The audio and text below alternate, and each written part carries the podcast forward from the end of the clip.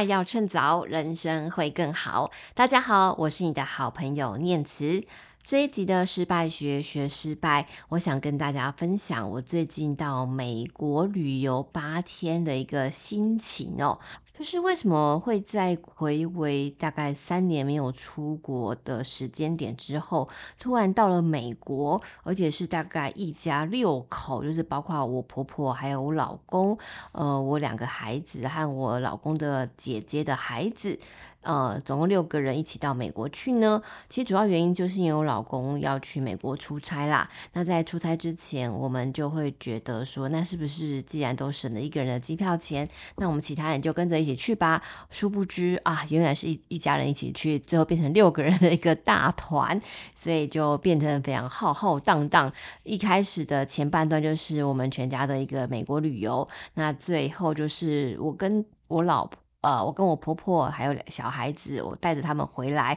那我老公自己留在当地继续完成他的这个出差计划。所以后来我们就是完成了美国洛杉矶跟旧金山的一个行程。那我这边这一集跟大家分享的、哦、不是这个旅程多好玩，而是这个旅程当中啊，我们遇到了很多稀奇古怪的一些事情。那但是我们还是觉得这个旅程非常的有趣。那到底发生了什么事情呢？就是呢，你看我们期待了很久，终于三年之后第一次出国，我们的孩子都非常兴奋，那其实也有很多的期待。首先呢，是到美国大概要飞十几个小时哦，那好不容易飞了十几个小时到了美国，没有想到哇，就是看到这个手机的新闻出现说，哇，我们最期待这个环球影城的行程啊，可能会因为有个八十四年来哇首见的这个飓风要到临加州，然后所以环球影城可能会关闭。天哪，我们都已经买了高昂的门票啊，那小孩子最期待的环球影城可能泡汤，怎么办呢？好，那这个是还没有发生的事情，就先别担心了吧。我们第一个遇到的灾难就是呢，我们到美国行其实是没有跟团嘛，所以一切都几乎都是要自驾旅程。结果没有想到，嗯，我那个天才老公在出门前就很开心的整理他的皮夹，想说，嗯，我的驾照啊，什么健保卡、啊，美国应该用不到吧？殊不知，嗯，到美国自驾旅行是要准备驾照的哦，不管是台湾护照或是国际驾照都要带的。所以呢，没有驾照，那怎么办？可以领车吗？很抱歉，并不行。所以呢，在这前几天没有办法领车的过程当中，我们只好用 Uber 或者是呃用双脚走路，或是搭一些所谓的大众运输系统，就是非常非常狼狈啦。哦，但是我觉得我老公很棒的地方是啊，他其实一般遇到这样的情况，我我猜夫妻应该就吵架了吧，就是老婆就会骂老公说，你怎么出门都没有好好检查，你看你现在要多花钱，然后呃反正大家就大吵嘛。那老公应该也会觉得说非常的莫名其妙、哦、我不是故意没有带的，那你现在一直骂我，然后搞得情绪都很不佳。那这样的情况之下，是不是整个团的行程几乎就泡汤了？因为大家心情都不好嘛。诶，我老公不会耶，我觉得我老公很棒的地方是啊，他其实从头到尾也没有说什么他很衰啊，或者很倒霉啊什么，他就一句话都没有说，他就默默的在想解决的办法。例如说，他就自己上网查，然后想说，诶，那到底呃，没有驾照能不能领车？哦，后来发现不行，而且其实我们有试图到那个呃领车的地方去试图闯关，就是拿国际驾照，还有我们也拿了台湾驾照的影本给他看，当然是不行啦。所以这个方案行不通之后，我们就想说，好吧，那既然其实缺的就是这个驾照嘛，那我们就请台湾的亲人想办法把这个驾照寄到我们接下来后几天要住宿的这个旅馆，然后希望能够至少在后几天有办法解决这个问题。所以老公就很努力的去查这个台湾跟美国的时差到底有多少，那什么时间呢打电话给台湾家人是比较好的。那甚至就是我跟我的孩子都睡着了，半夜的时候他这边负责打电话联络事情。那也查到了，就是呃有可以在二十四个小时之内可以把这个快递寄到美国旅馆的这家公司，然后费用多少他都把它一并解决完毕了。所以我觉得这也是非常非常棒的一件事情。那果然就是在最后的呃下半个行程，我们就顺利拿到驾照了，那也完成了这趟的自驾旅行这样。那好吧，我们终于完成这个自驾旅行，应该一切灾难都结束了吧？并不是，你知道很惨的事啊，就是我们要去还车的时候却发现天啊，那个还车前一天我们就很高兴啊，我们的旅程终于要结束啦，然后就就发现我的那个我坐的副驾驶座的车窗突然出现了不明的裂痕。那我我也觉得很匪夷所思，因为你知道最后一天我们去哪里？我们去环球影城耶、欸、那环球影城我们停在停车场里面，应该不太可能会有人做所谓的破窗啊。那我们又想，那如果是前一天我们去了哪里？我就想哦，是那个天文台，就加州呃的一个天文台，然后是号称全美国最漂亮的这个风景看景的一个地方。然后我们的确是停在路边，然后也是比较晚的一个山路里面。可是路旁也很多人在停车，真的会有人去破窗吗？而且如果真的是前一天破窗，照理来说，隔天早上我们要去环球影城的路上，不是应该早就看到这个破窗的痕迹吗？怎么会玩了一天下来之后才发现有这个破窗痕迹呢？老实说，我到目前为止都还不知道，我们也找不到真正的原因。可能是石头打到吗？或者是被人敲窗？但是到底为什么会敲成这个样子，然后会在这个时间点被我们发现？哦，我真的没有办法有很比较合理的解释。但是我们可以确定的就是，好吧，天哪，我们要还车了，然后却发现这样的事情，所以我们是不是要赔钱呢、啊？天哪，你知道美国物价非常非常的贵。这是我这次去美国觉得最痛苦的地方，就是在美呃在台湾呢，如果你要吃个麦麦当劳套餐，大概就是薯条、汉堡加个可乐，然后或者是再加点一个什么鸡腿什么的、啊，那可能两百块就打死了，对吧？就是我还觉得哦有点贵哦，但是到美国哦，你知道我光吃个麦当劳早餐哦，就是一颗汉堡，然后加上这个薯饼和饮料，哦莫名其妙就已经也快要五百块。快了，然后所以一整家人吃起来就非常非常惊人啊！你你就想想哦，这个呃汉堡、薯条的费用都已经快五六百块，那何况是一面窗户要换，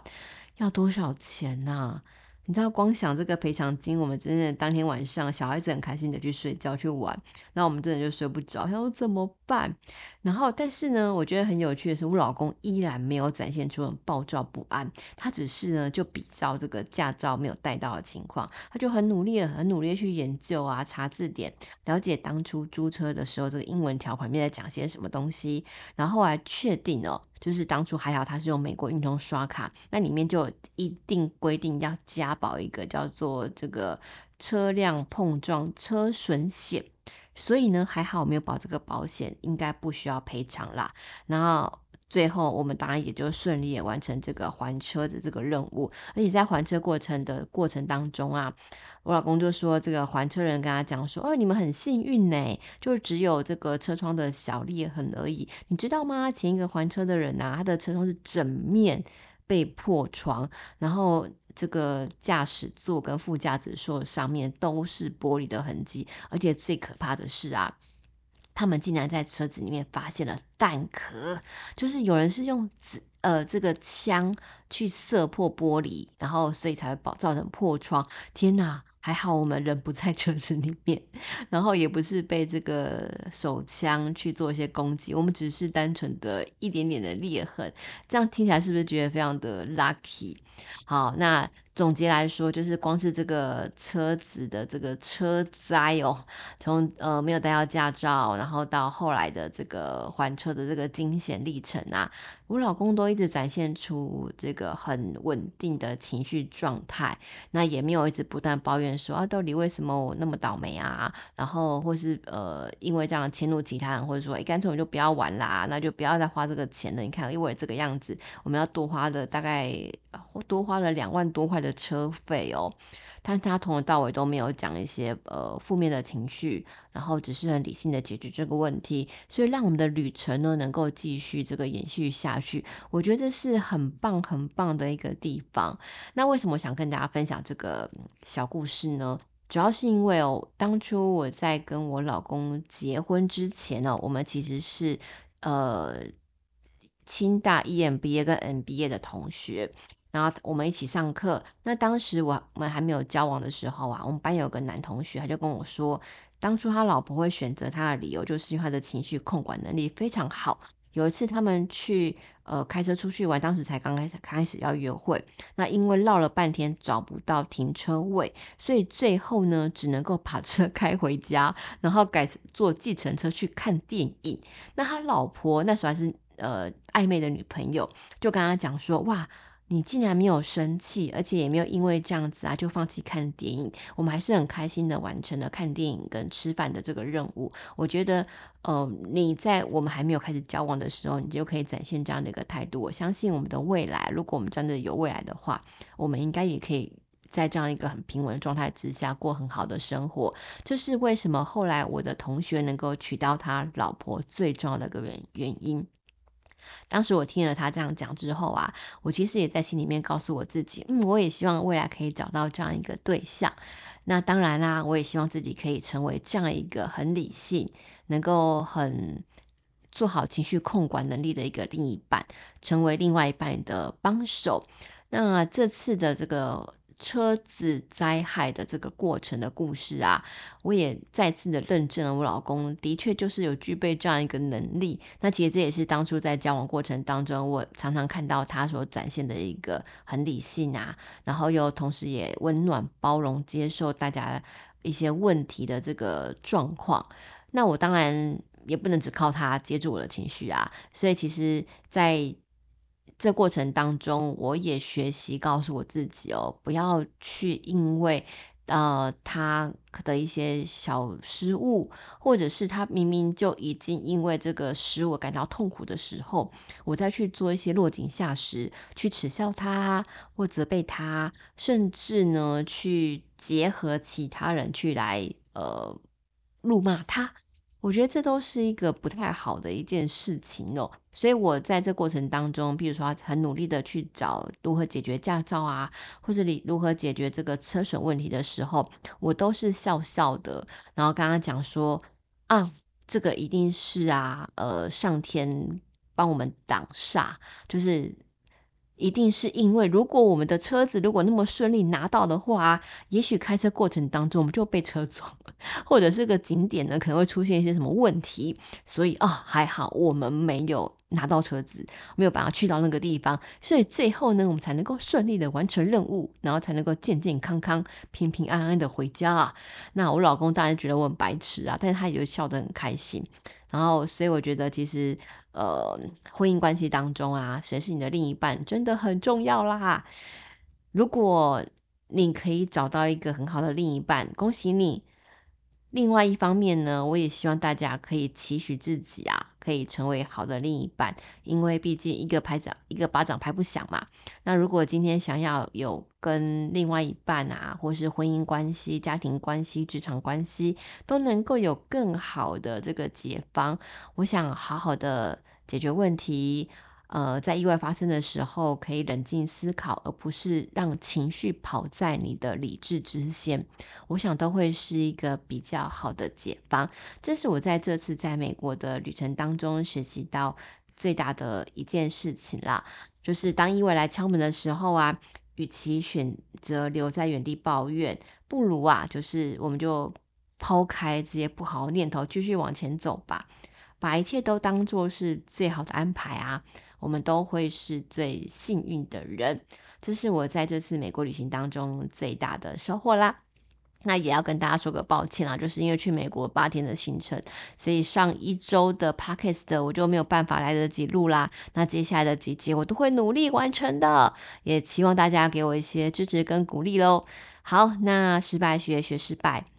我们这一集就讲到这边。那也欢迎大家就是追踪我的脸书失败要趁早张念慈，那上面都会有我更新的一些内容的一些更新。那如果你对这一集的内容有一些新的想法或是意见想要反映给我，都欢迎你在 Apple Podcast 的下方留言给我，我会非常非常高兴看到你的回应哦。